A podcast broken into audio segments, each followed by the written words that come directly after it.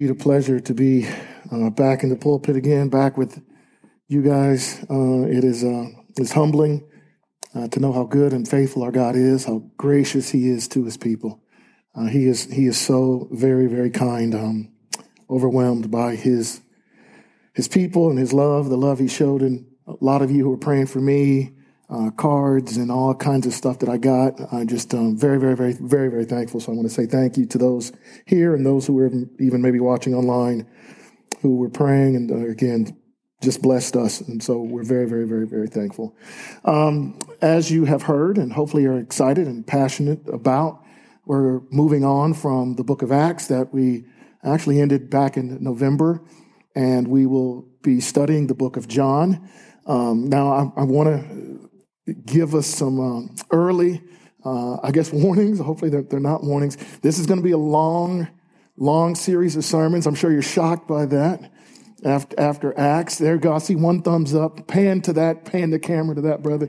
Um, it, it's important that, that you know that. This is not going to be a cursory glance. We're not doing an overview. That's really not usually my style. Uh, we're going to dig in and we're going to dig deep and we're going to dig long and see what the Holy Spirit of the living God does in the midst of his people through his word. And I've titled this uh, whole series, Believe Jesus and Live. Believe Jesus and Live. Uh, you'll see where I get that from. I didn't invent it really myself. It comes from what the book says that it's about. Uh, a lot of ways and a lot of different people have looked at the Gospel of John the Gospel of John is a book that we normally give new believers. If you're a Christian and by God's grace have had the opportunity to lead someone to Christ, oftentimes it, w- or it wouldn't be uncommon to say, "Hey, read read John. This is this is the book." Uh, if if we're maybe struggling in the midst of life or a Christian struggle, we we oftentimes find ourselves in in the book of John, reflecting upon things that uh, Jesus has said or Jesus is doing that is going to bring us encouragement. Uh, end of life issues where we're oftentimes going to the, to the book of John to, to try to understand the transition that our loved one is going to make and, or the transition that I'm going to make. I want to understand what Jesus promises, what Jesus says to me. Uh, the book of John, uh, we often see on, or at least we used to, on Sunday afternoons as the field goal is preparing to, and, and the, the kicker is preparing to kick. What do we see or used to see between the uprights? John 316, probably the most famous uh, verse uh, known by believer and unbeliever alike. Some would argue that maybe Matthew 7 1 has replaced that, judge not lest ye be judged. Uh, it seems like everybody knows that verse, non Christian and Christian alike as well. But my point is, is John is a very beloved book. Um, John is a very uh, reflected upon book, and a lot of folks have a lot of things to say about it. Love a couple quotes that I want to share with you. The Gospel of John is like a swimming pool shallow enough that a child may wade, and deep enough that an elephant can swim. Uh, and, and, that's so true. There are some things that are really fundamentally very, very clear, uh, that, that are very, very obvious in what John is writing. Uh, but there are other things uh, that aren't so clear. There are other things that are, are rather deep that we really need to understand at not just a, a, a overview, but we need to dig in and try to understand. Uh, I love Calvin's quote here. I am in the habit of saying that this gospel is the key which opens the door to the understanding of the other gospels. I think that's so very true, and we'll see how that works itself out when we look at the synoptic gospels being so radically different from the gospel of John. Uh, and, and is that a reason to doubt John or a reason to be encouraged by it? I'm going to suggest that it's to be encouraged. Uh, lastly, Luther writes these words, and we shouldn't be surprised by one of the books that he says he is fond of. This is unique, tender, genuine chief gospel. Should a tyrant succeed in destroying the Holy Scripture and only a single copy of the Epistle of Romans and the Gospel of John escape him, Christianity would be saved.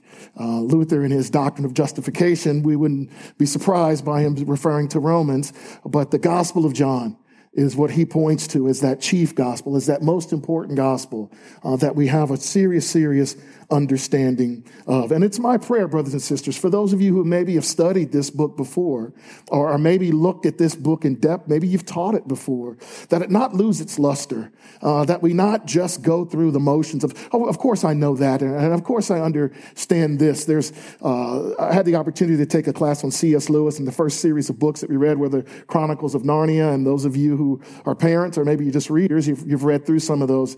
And there's this scene where Lucy's interacting with Aslan and she's getting older. And she comments, she says, You're getting bigger. And what Aslan says to her is, as you grow older, I get bigger. And he wasn't getting physically bigger, but he becomes more impressive. And I pray that as we study this book, Jesus becomes more impressive. That Jesus is more impressed upon you, that you fall in love with Jesus in a refreshing way that changes you, that encourages you, that encourages others, that Jesus not just be Oh, this this baby in a manger, just just this Savior, just this Lord. Now that Jesus is all those things, but He is so much more. That He becomes rich. Uh, he is a source that can never be plumbed. and that we grow in our again our love for Him. So this is the key verse. If you got your Bibles, I encourage you to turn with me. I have the passages for you, but I want you just to know these. If you're going to memorize and someone to ask you, what is the book of John about? Well, John is really the only gospel that tells us what it's about. He, I, that's why I don't have to invent the title. I got the title from these two verses, John 20, 30, and 31. Here's what 30 says. Now pay attention because we're going to come back to 30 as we dig in a little deeper here in a few moments. Therefore, many other signs Jesus performed in the presence of the disciples, which are not written in this book. Well, as a result of those signs, those things that Jesus did, but these have been written so that you may what? Believe that Jesus is the Messiah. Jesus is the Christ. Jesus is the anointed one. Jesus is the promised one of Israel that is going to come and rescue his people. He's also the Son of God and that by believing you may have life in his name. So think about that dual purpose of John. There's belief and then there's life. And by believing you have eternal life. Conversely, if we don't believe, we, we don't have everlasting life with the Father.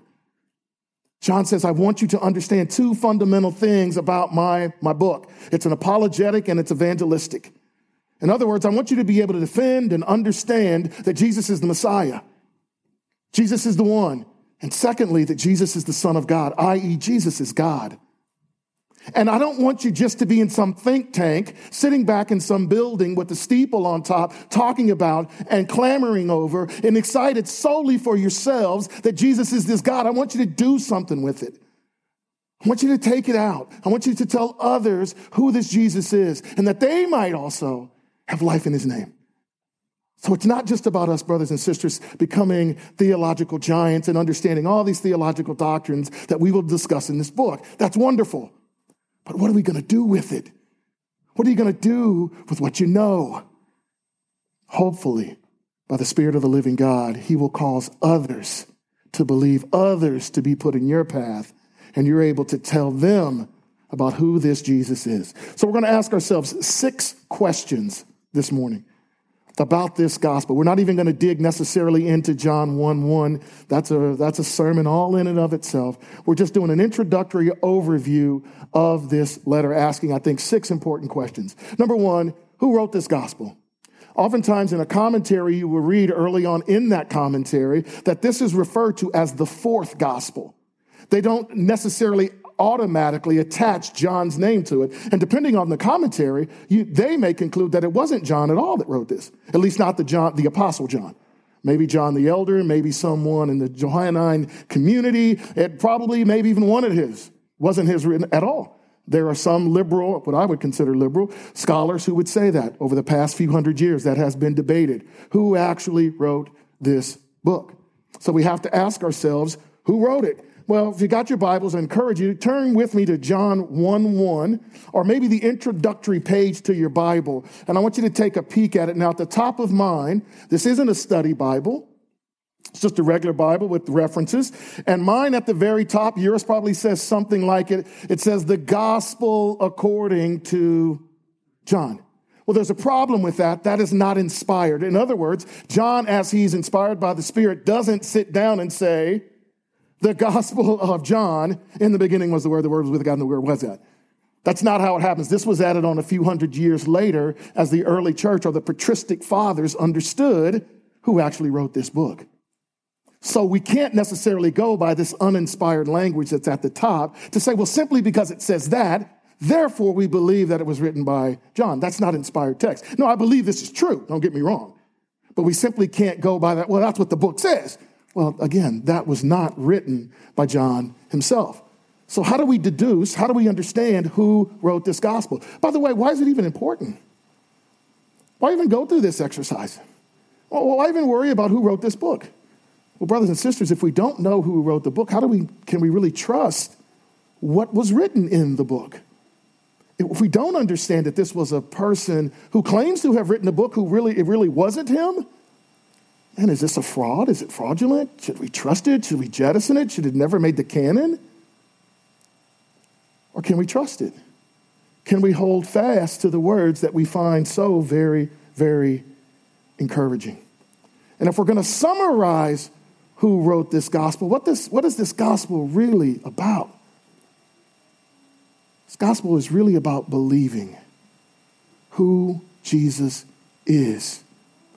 And if the writer of the book doesn't believe or doesn't understand proper belief, how can we make sure that we're going to understand what it really means to believe? John is going to refer to believing 100 times in this gospel. 100 times he is emphasizing the fact that we must believe. And again, I'm going to submit to you early that John wrote it. In the commentaries I read, one of the wonderful things about studying a commentary for those of us who like to dig pretty deep is that they will give us all the reasons that traditionally the traditional church or liberal church, in my opinion, would not include John as the author. Some have seven or eight reasons, and they will go through various textual issues, um, various cultural issues to give us all the reasons why John didn't write it. I, am not going to labor for a few hours on that this morning. I simply want to suggest to you why he did write it. Ridderbos, in his commentary, says these words in critiquing all those liberal scholars. He says this. The array of hypotheses sometimes leaves the critical reader with the impression, with the impression that almost anyone except the apostle John could have been the disciple who Jesus loved. His, his point there is that it seems like from some scholars, everybody, there could have been anybody else except John writing.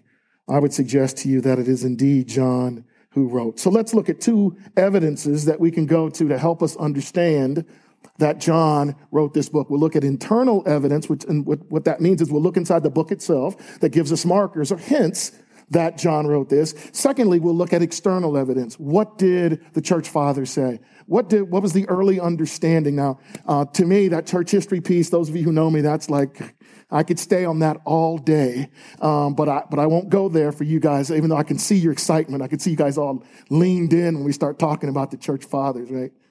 Okay, um, so we'll look at the internal evidence and then the external evidence. So let's go to John 21 towards the end of the book, and let's look at what is said there that's going to give us some hints. And this is where we got to make sure when we read the Bible that we're not reading it, rather we're studying the Bible.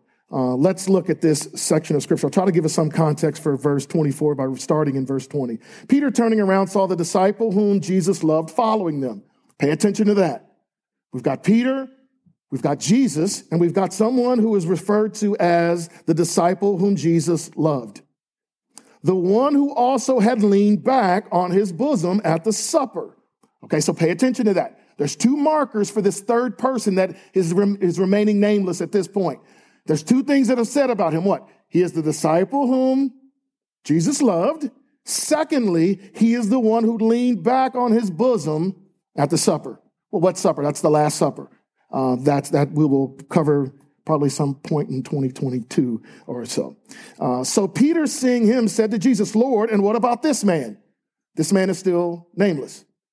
Peter is saying, what's going to happen to this guy in the, in the future?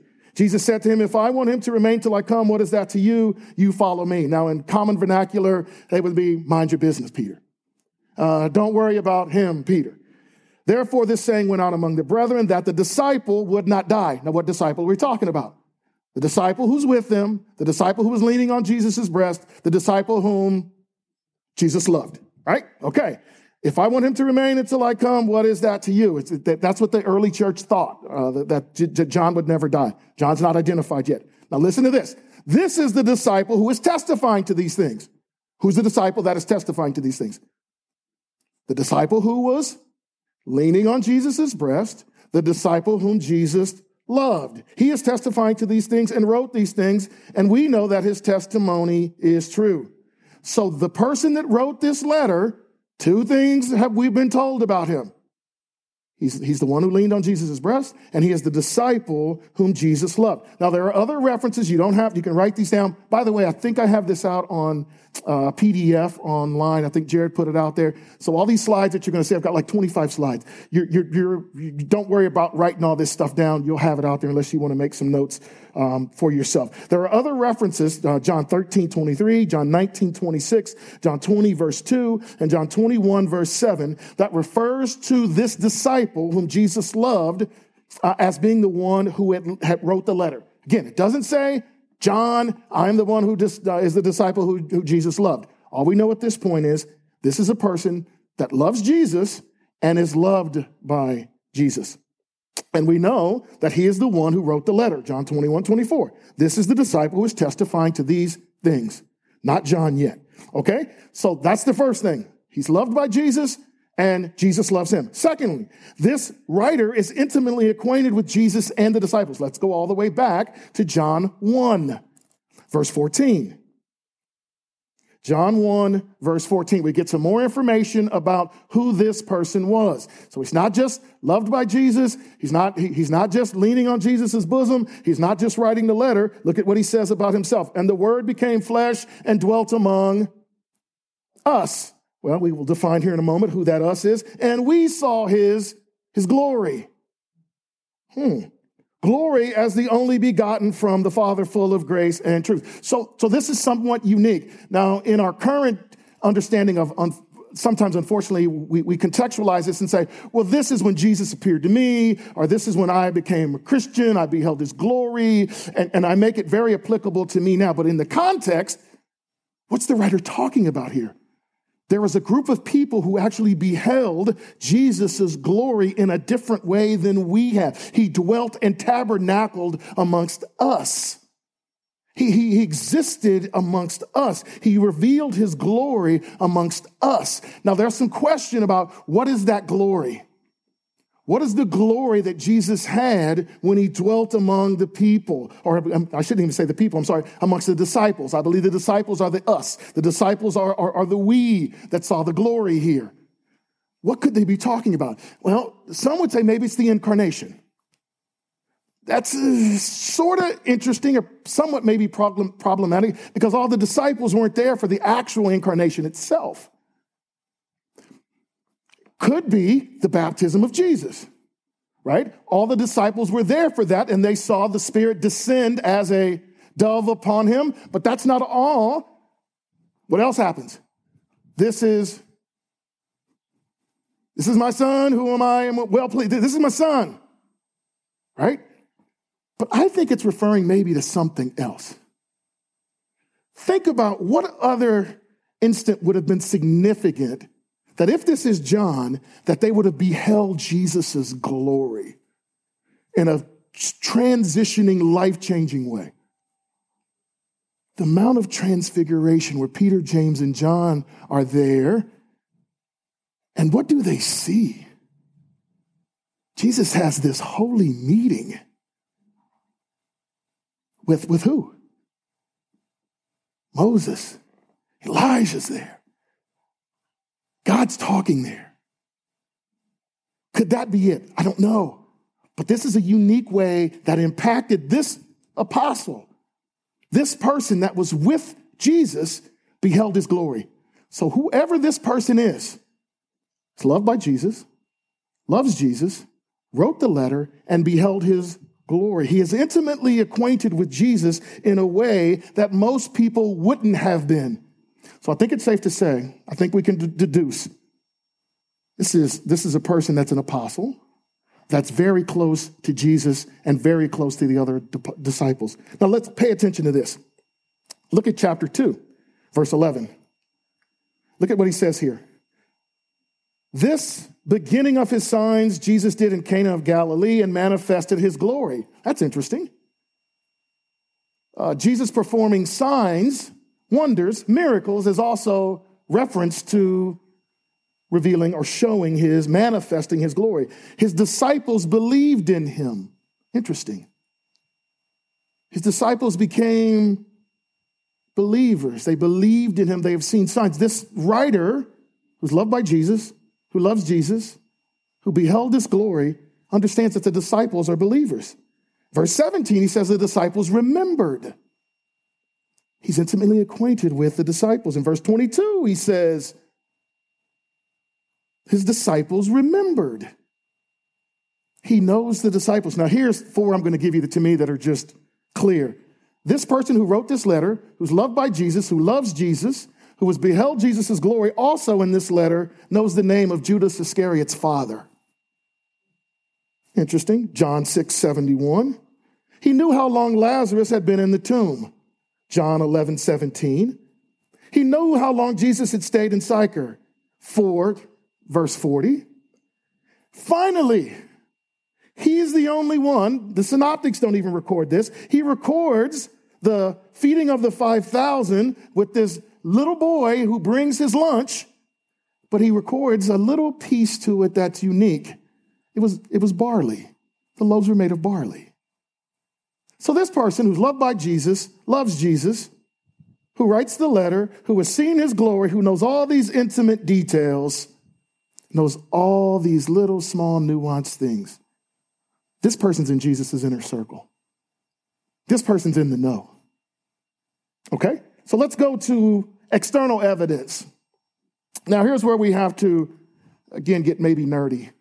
Um, Irenaeus says these words Afterwards, after the Synoptic Gospel is written, John, the disciple of the Lord, who also leaned upon his breast, we just made reference to that, did himself publish a gospel during his residence at Ephesus in Asia. Now, church history says we believe that John becomes a leader in the church at Ephesus. Now, who was the pastor there? Timothy. Uh, you can read the book of Ephesians and understand some of the, some of the issues that are, that are there. But John is a leader there before he's going to be eventually exiled. But for a time, he is in this Gentile church, Jew and Gentile church, working, laboring. Irenaeus attributes the gospel to him. Now, that should be significant. And I can't you, I'm see you're so excited about Irenaeus.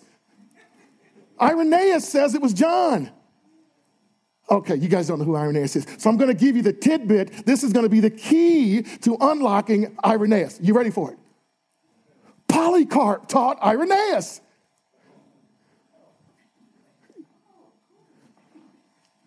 Still doesn't go off. Okay. Polycarp was a disciple of John. You see the lineage. You, you see how it works. You, you see this silver line. John gave Polycarp an understanding that this is my gospel. Polycarp's disciple is Irenaeus. So Polycarp tells Irenaeus and relays that information that John wrote this gospel. Now, you know Polycarp if you read Fox's Book of Martyrs. He was 86 years old. He's bishop of Smyrna. He's 86 when he is martyred. And if you read the story, he is the one that they say, Hey, man, you're an old man. Recount this Jesus. And he says these, you know, pr- pr- pretty like passionate words that he has not denied me. I am not going to deny him. And he dies. So you see the succession, if you will, of information or understanding that John wrote this gospel. That's external evidence. I'm not saying this is this is not inspired work. I'm not saying against heresies. Uh, his book is inspired work, but the understanding of who wrote this gospel is John. Theophilus of Antioch says these words The Holy Writings teach us, and all the spirit bearing inspired men, one of whom John says, In the beginning was the Word, and the Word was with God. He attributes John 1 1 to John. He says that John wrote these things. There's others that I could mention Tertullian, Clement of Alexandria, Origen, Dionysius of Alexandria, Eusebius, Eusebius all cite John as being the author of this book. Again, it's important as we engage in people who would doubt the canon of Scripture that we understand why we believe what we believe, why we should understand what we should understand. The more you know about a book, the more credible you will be, and prayerfully, the more confidence you will have in the book. We can confidently say, John wrote this letter. John, whose name means Yahweh is salvation, the son of Zebedee, brother of the apostle James. who attributes, we attribute four other books to him, right? This is your turn. First, second, and third John, and the revelation of the Lord Jesus Christ. John writes all these book, all these books. He is the one who sees and understands what Jesus has done and records them by, under the inspiration of the Spirit for us. All right, my time is getting away from me. Why was this gospel written? So we see in John 30 and 31, he tells us that I want you to, I want you to believe that you might have life. But who was it written to? What was the situation that was going on? Some scholars believe that John wanted to combat heresies that were uh, beginning to crop themselves up in Ephesus or around the, God's people. And basically, uh, most agree with this. There were two errors that began to creep into the church. Uh, and it's funny because they're still around. One is there was a doubting, maybe you're renouncing, uh, denouncing, it doesn't even, it's not real, that Jesus is God, his deity. The second one, which is, it was also wrong, is to denounce Jesus' humanity. Both those things are important. Concept of the hypostatic union, right? Jesus is 100% God and 100% human at the same time. One of those two or both of those are being doubted now. Some say Gnosticism is maybe coming into the church. That would fit with the Gnostic heresy. But there's a need now to continue to defend. There are plenty of people that will say to you, and they'll say it rather maybe slyly, hey, come on, Jesus was a man, right? Yeah. Well, come on, no man is perfect, so Jesus had to sin, right? No. Come on, Jesus, he wasn't perfect. There's things he didn't know. Jesus, he says he doesn't know these things. No man knows when the when, when God's gonna return. He's not God. Come on, he's a great guy. He's a, come on, man. He says some great things. He's a great player coach. Man, I like him. He says some really good things. Come on, but you can't believe he's God. Come on, you guys are smart enough to know that, right? That's, that's the mantra of the world. And we're going to have to talk about the early heresies, Arianism, uh, that came rise just a few hundred years after this, saying that Jesus was not God. It began to take root in the church. It hasn't left the church. JWs, countless others who would affirm that, who would say Jesus is not God, oneness Pentecostals, those who are in the apostolic faith, who will talk the same language oftentimes, but their dictionary is not the same. And we are unknowing or uncaring to be able to really defend ourselves oftentimes. It is important that we understand the need to defend the Lord Jesus Christ. By the way, there's a Greek audience also in mind here that Paul is going, excuse me, that John is going to deal with. And we'll see that right when he deals with the Logos. In the beginning was the Logos. What is the divine Logos? What was the Greek understanding of the divine Logos? We have an understanding. The Jews had an understanding, but the Greeks did as well. And John is going to bridge that gap and say, this Logos, this divine reason, is a man. He became flesh.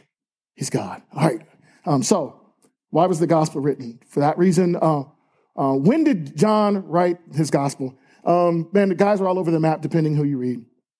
Um, most will say between 70 and 90. So we got a 20 year window. Uh, Richard Phillips in his commentary in his commentary says 80. Wasn't that very nice of him? He just uh, goes right in the middle, somewhere in the 80s. Now it is sort of important to understand the dating, uh, especially because of the way John John writes. He doesn't mention mention anything about the fall of Jerusalem, which happened when in, in 70 A.D. Uh, he, he, doesn't talk about that at all. Uh, he does discuss uh, and he alludes to this in John chapter 9. When, when we get there, he, he, talks about people being put out of the synagogue. Remember, the, the man born blind is, is put out of the synagogue for uh, seemingly believing in Jesus. That doesn't happen until the 80s. Um, so, so we've got some, it's not a problem with dating, it's just really hard to understand when this was written. Uh, what we do want to defend, though, is anyone who would say early second century. What would be the problem if we say, hey, this was circa 110, 115? What would be the problem with that? That this was written then? He's dead. It's not John then. Um, so so we got, we'd have a real problem if we're going to give it that early second century date. And which, by the way, depending on who you read, uh, Pillar New Testament commentary by um, D.A. Carson, if you're interested in this, will give you a long, long, long, long list of why he defends that, uh, that 80 range as, as well. So it's important for us to understand that. Uh, number four, wow. Um, why is this gospel so different from the other gospels?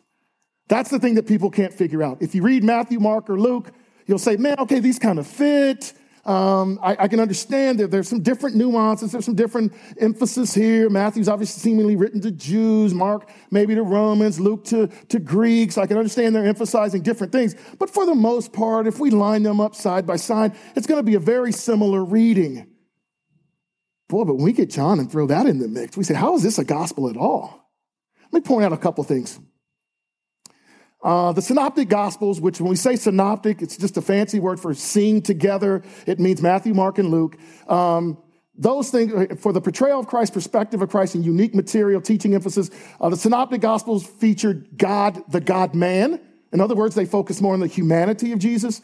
It's more historical. This is what Jesus did. These are the signs that he did. These are the prophecies in Matthew that he fulfills.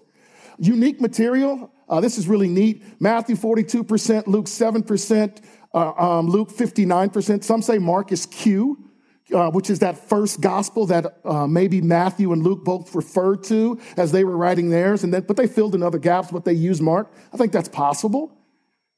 But the unique material is a lot less than pay attention to John at 92%. What 92% of John's writing is only exclusive to John. Pretty fascinating. Uh, the teaching emphasis of the synoptic gospels was ethical, practical. It's what Jesus taught. Uh, John's gospel is the person of Christ. Who is Jesus? Uh, John is more spiritual, and it focuses on not the, the human, human side of Jesus or his humanity, but him being God, his deity. Uh, I think this is uh, pretty interesting here. And we're going to come back to, to what we just talked about there in a second about the differences and how they might complement one another. What major themes does John not include and what does he include? Let's look at what he doesn't include. No narrative parables. Uh, so we won't find rich man and Lazarus, parable of the sowers, some of those near and dear parables to your heart. We're not going to find those in this in this gospel. Um, no eschatological sermons, no uh, Olivet discourse, Matthew 23, n- none of that kind of stuff. There's not a whole lot of teaching on the kingdom of God uh, in the book of John. Uh, no list of the apostles. Um, no formal institution of the Lord's Supper. There is reference to the Lord's Supper, but there's no, hey, here's what you do. Here's how you do it. Here's what you here's, here's how you break the bread. Here's how you drink the wine. Those things. Um, no record of the birth, baptism, transfiguration, temptation, struggle in Gethsemane, or the ascension of Jesus. Now, here's what we've got to ask ourselves. If this guy was the disciple whom Jesus loved, who loved Jesus, who was the witness who wrote this gospel, who beheld Jesus' glory, who had all this intimate information about Jesus, why doesn't he include these things? When did he write the letter? If he wrote it in the 80s, what would have already been published and circulating amongst the Christian community? The Synoptic Gospels. We believe that John had an understanding that most of the people already understood these things about Jesus. He didn't need to go in and talk about them again. His goal is to do something different. The God man, his deity. He wants to focus on that. Well, that's what's included in John. Now, we don't have time to go through all of these. Again, I've got this out there for you. You guys don't have to uh, go in. Christ's preexistence and incarnation, earthly ministry in Judea and Samaria, his first miracle, his interaction with Nicodemus, bread of life speech, etc. Uh, all these things uh, are unique to, to John's gospel. His taking for himself the name of God, that's important. He, he is taking for himself. We don't make Jesus God. This is not a Christian invitation, you know, something that we have invented ourselves. Jesus says he is God. Uh, the Good Shepherd, resurrection of Lazarus, washing the disciples' feet, etc. Um, all these different things are, are, unique to, to John's gospel. Uh, one thing I missed there, uh, and pardon me, uh, John covers more of this a third person of the Trinity than any other gospel, which is what, when I see that, that should give you a hint. It's not God and it's not Jesus, the Holy Spirit. Uh, he talks more about the Holy Spirit than any other gospel, which, uh, if you've read through the book, you, you know that. Okay, so why, why study John? Oops, went too fast. So let's talk about why or how we should put these things together. Um, Karen went out yesterday, and many of you have had this um, fortunate or unfortunate uh, exercises in your home over the last probably six months, you have to interact with family. Fortunate, right? Maybe not in your house. And she bought a puzzle. I don't like puzzles. I want to make them go where I want them to go. Not have to, okay, get one, find a little corner, and this corner doesn't fit. I'm just like, you're to fit in that corner. I'm not to go and wait and think. No. That's a waste of time. Make it fit. Or like the kitty. If I'm to do a puzzle, want the kitty ones, like with eight pieces, right? That are very obvious. Like, this is one, two. I want it like that.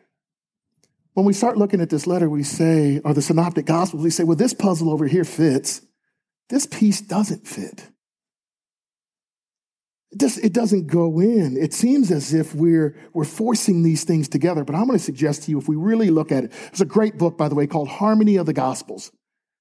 Great book. Read it. It puts all of it together. So it'll have like Matthew, Mark, and Luke, and then it'll have John, and it'll kind of go in this sequential order to give you an idea of where things line up. And it fits very, very nicely. Um, D.A. Carson, again, in his, in his uh, Pillar New Testament commentary, says this about the Synoptics and John. They represent an interlocking tradition, the puzzle pieces that mutually reinforce or explain each other. Let me give you a couple examples of this. At his trial, as you remember on the cross, Jesus um, is accused. His accusers say to him, You said you would destroy the temple. Well, what's amazing in the synoptics, it doesn't talk about Jesus saying that. It talks about the accusers accusing Jesus of destroying the temple or saying that. John does. John tells us that Jesus says this in John chapter 2, verse 9, that he is going to destroy the temple. John uh, is also, um, when they believe, excuse me, when the Jews bring Jesus in the synoptics before Pilate, why, why do they have to do that? The synoptics don't tell us. John does in 18, verse 31, that Pilate had not reserved the right for the Jews to kill someone. It fills in the gap. How did Peter get into the high priest's courtyard? Synoptics don't tell us. John does. It, it, it's amazing as we look at John in light of the other gospel, it becomes, we get more understanding, we get more, more light. The pieces fit together. After the feeding of the 5,000 in the synoptics, what does Jesus do to the crowds? He sends them all away. Why does he send them away? John tells us because they seek to make him king. See, these aren't disjointed.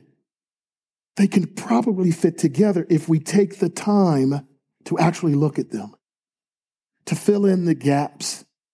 Don't let someone tell you that this doesn't fit, this is not part of the Gospels because it's so radically different. No, it fits in. Now, are there some issues that we're going to have to talk about that we that are or maybe some textual problems, and we got to oh, we're going to wrestle through some stuff here because John writes some things that we we don't properly always understand, and that's going to be tough because we want to believe the letter, but there are things. Lo and behold, there are things about the inspired writings that we may not understand. Uh, hopefully, that doesn't cause us to not believe; it just causes us to be humble. Okay, so in closing, wow. Why even study this book? Five points I want to give us as we close out.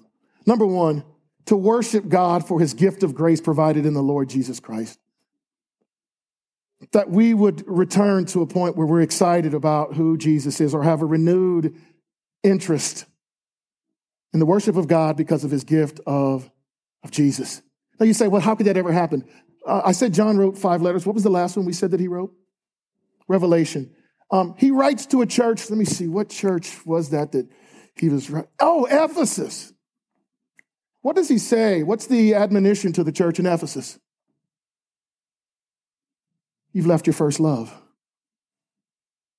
Is it possible for a Christian to not see Jesus as clearly as they once to appreciate him or see him as clearly as they once did? It's absolutely possible.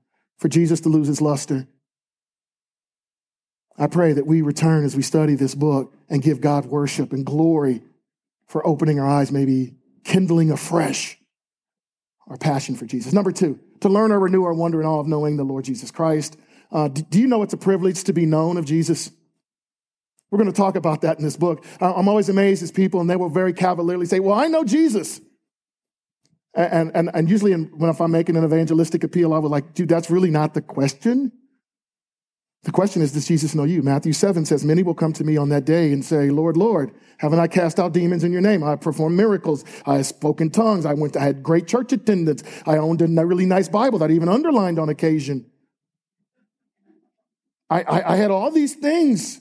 And Jesus is going to say, Depart from me, you workers of iniquity. I never knew you. You thought you knew me, but I didn't know you. The question is, does Jesus know you? You meet all kinds of people on the street and say, I know Jesus is. Yeah, I know he is. You guys just celebrate his birthday or something. I know he is. Does Jesus know you? I pray that you have wonder and awe that Jesus knows me, knows you by name. That where I am, there you will be also. Those words were promises for the disciples, but they're also promises for us. Promise of the Spirit was for, for them, but it's also for us. I don't pray for them only in John 17, but for those who are going to believe after them. That's you and I, brothers and sisters. I pray that we are humbled by that and thankful for that. Number three, to understand Jesus Christ and believe and have life in his name. Maybe there are some in this room that have never surrendered their will to the Lord Jesus Christ. Maybe by studying the book of John, you will relent you will turn over your will to His. That you believe and have life, eternal life with the Father, that you have true biblical belief. Not as we, the world says, but John's belief. Number four, to gain a greater understanding of key biblical doctrines, we're going to talk about things that maybe some of you have never heard before tritheism, Arianism, monarchianism, things relating to the Trinity. I want you to know the Trinity through and through by the time we're, we're done with this study. Some say, I think it was Augustine who said, if you neglect the study of the Trinity, you lose your soul. If you try to study the Trinity, you lose your mind. So we're going to be somewhere in the middle. No, hopefully not. We'll lose our mind to greater understand it. But there'll be other doctrines that we study. Um, what does, this is going to be fun. It's going to be challenging to you guys. What does John 3:16 really mean? Who does God really love? Does he love the world the same as he loves his children? Who was the atonement for? Was his blood for everyone or the elect? Does God hate? Ooh, I've captured your attention. We're going to start it at 12:30. Just kidding. Last piece. To accept uh, and go uh, with, with Jesus in his ministry of reconciliation to the world. In other words, we're going to learn these things, we're going to understand these things, but we're not going to hide our light under a bushel. Prayerfully, what we learn and know and understand and have passion about is going to cause us to try and impact a lost and dying world. John is going to spend a lot of time, brothers and sisters, talking about light and darkness, hate and love. There are these contrasts that John has that are, that are very obvious. And I pray that we understand that there's a lost and dying world that needs the impact of the light I pray that we see from the very beginning that the Son of God tabernacled amongst his people and that we can't simply abandon the world or go on weekends missions trips. I'm not saying those things are bad, but our mantra, our aim, our goal ought to be impact this world for Christ. Now, I want to say this in closing.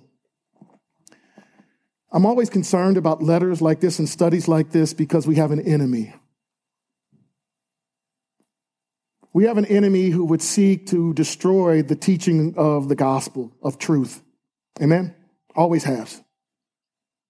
I think you can anticipate as you prayerfully press into this study, please, John, or excuse me, Ephesians 6 tells us, I want you to be aware of Satan's schemes, his devices. As we press into any biblical study in a serious way, praying for change, don't expect the enemy just to simply sit by. It's going to be a tax, potentially. I'm not immune from that. So, my point in saying that is not to cower in fear, because he that is greater in you is greater than he that is in the world. but that we pray for one another. We're going to talk about the Trinity, Jesus being God next week. Do you think Satan wants that message to get out? I promise you he doesn't. So let's spend the last couple minutes before we take communion just praying, praying as the Lord leads you, praying for people in your family, praying for our community, praying for me, just praying, Lord, keep us from the evil one.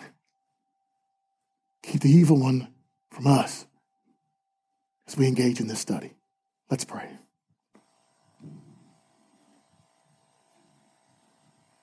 Father, I pray for my brothers and sisters gathered here who are listening in online. Lord, as we talk about the deity of the Lord Jesus Christ, Father, demons tremble. They hate him. They would not want ears to be opened. They would not want eyes to be opened. They would want blindness to remain. They would want deafness to remain. So, Father, I pray that by your power, by your Spirit, Lord, that you through your word would open eyes, open ears, that you would keep distractions far from us as we enter into this building and seek to not just worship you in song, but to worship you in study and engaging our minds. Gracious God, would you keep us focused? Would you keep us steadfast and unmovable, always abounding in, in your work, relying on your grace, trusting in your strength? Lord, we realize that you resist the proud, so we can't proudly say, Oh, I'm going to do this in my own strength. No. By your Spirit, we humbly come before you and submit and surrender. Open our eyes. We grow a greater appreciation for Christ. Open our hearts, greater affection for Christ, greater affection for your people, greater affection for the lost. Change us through this study for your glory for your glory alone. God, would you do that for your name's sake? In Jesus' name, God's people pray. Amen.